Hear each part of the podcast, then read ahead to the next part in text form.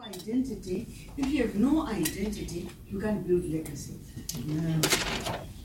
But if you know who you are, Yeah.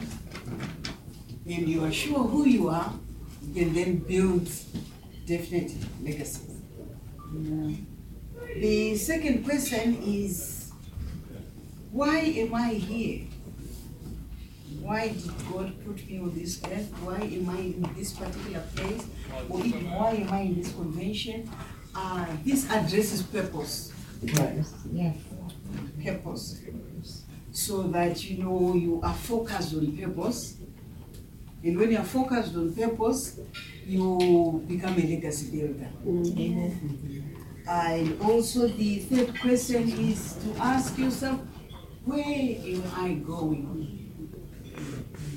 Where am I going? This one addresses uh, vision. Without a vision, people perish. Mm-hmm. But happy is he that keepeth law. Uh, where am I going? You must have a vision, because when you have a vision, then you can uh, deliberately build uh, That's right. from there. So you need a vision. Uh, the question number four is how do I get there? If I'm going somewhere, how do I get there? This one is addressing strategy. Strategy. Strategy. You have to come up with strategies Mm-hmm. to get to Yes. your destination.